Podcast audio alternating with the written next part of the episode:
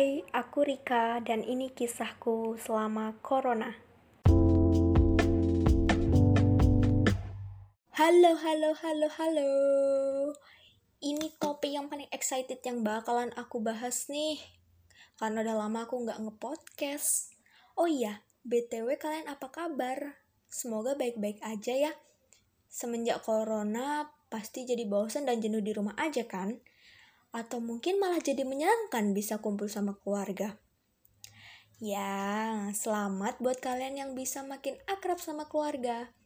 Dan buat kalian yang gak bisa kumpul sama keluarga karena lagi di tanah perantauan, kita sama. Jangan sedih ya. Kali ini kalian gak sendiri kok. Karena aku bakal sharing kegiatan yang aku lakuin di kos. Mudah-mudahan bisa bikin kalian semangat kembali.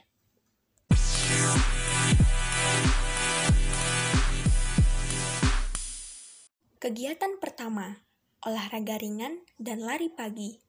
Bukannya munafik ya, emang bangun pagi tuh susah banget. Tapi karena niat dan saking ngebetnya pengen olahraga, jadi gampang deh. Sebenarnya bukan cuma olahraga ringan doang.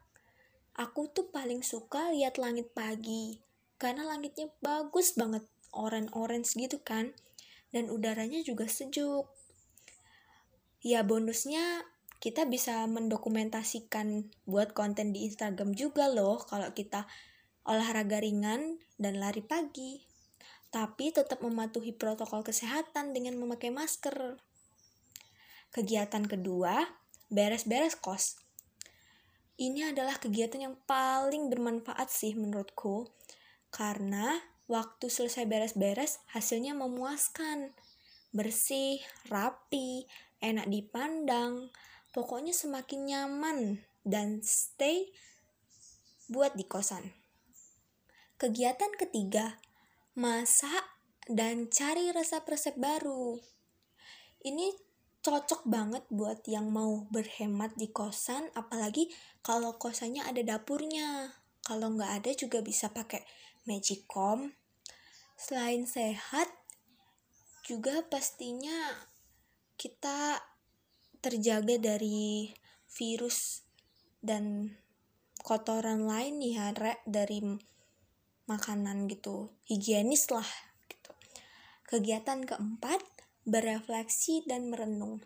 Ini sebenarnya bukan buat pencitraanku di podcast ya, tapi emang suasana corona seperti ini itu mendorong diri kita untuk berefleksi dan merenung. Apa sih yang kita udah lakuin sebelum ada corona ini, terus sesudah ada corona ini, apa perbedaannya? Nah, itu bisa jadi bahan refleksi dan perenungan bagi hidup kita yang lebih baik. Kegiatan kelima, ngedrakor atau nonton film. Dulu sih aku emang gak suka ngedrakor atau nonton film, tapi semenjak keracunan dari toksik teman-temanku, ya apa boleh buat. Eh ternyata jadi suka. Terus banyak makna juga yang didapat loh.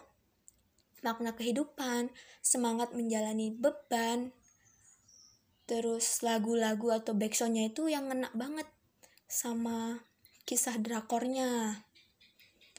Kegiatan keenam adalah main game. Aku sih pernah nginstal game tuh mulai dari Mobile Legend, terus masak koki chef gitu. Nah, itu juga sebagai merefreshkan pikiran kita sih kalau kita lagi jenuh gitu kan, sama tugas-tugas. Kegiatan ketujuh ini, jangan diketawain ya guys, emang aku sekarang lagi seneng main TikTok. Nah, main TikTok itu ternyata ada banyak banget yang bisa kita dapat dari F Y P-nya itu ya. Nah, mulai dari tentang kehidupan, terus tutorial, nah itu kan bermanfaat ya buat diri kita, dan buat yang lainnya. Dulu sih emang gak munafik ya guys, aku emang kayak ilfil gitu sama TikTok. Tapi sekarang semen, semenjak aku nginstall TikTok, eh ternyata ada berguna juga gitu kan. Nah, itu yang ketujuh ya guys, tadi kegiatannya. Terus yang kedelapan atau yang terakhir ini adalah buat podcast. Nah, ini adalah suatu hal baru sih. Meskipun ya aku sadar bahwa pembuatan podcastku ini masih ala kadarnya gitu kan. Pasti kalian juga jenuh mendengarkan aku ngebacot hampir lima menitan, tapi gak apa-apa.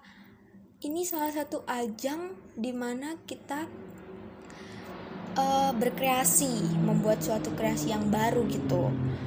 Nah, itu tadi kegiatan-kegiatan yang aku lakuin selama di kosan aja. Diambil yang penting-penting aja. Kalau dari kesemuanya kegiatanku itu ada yang menarik, ya dilakuin. Kalau enggak, ya sudah didengarkan saja. Terima kasih sudah mau mendengarkan podcastku. Sampai jumpa di podcast berikutnya. Bye.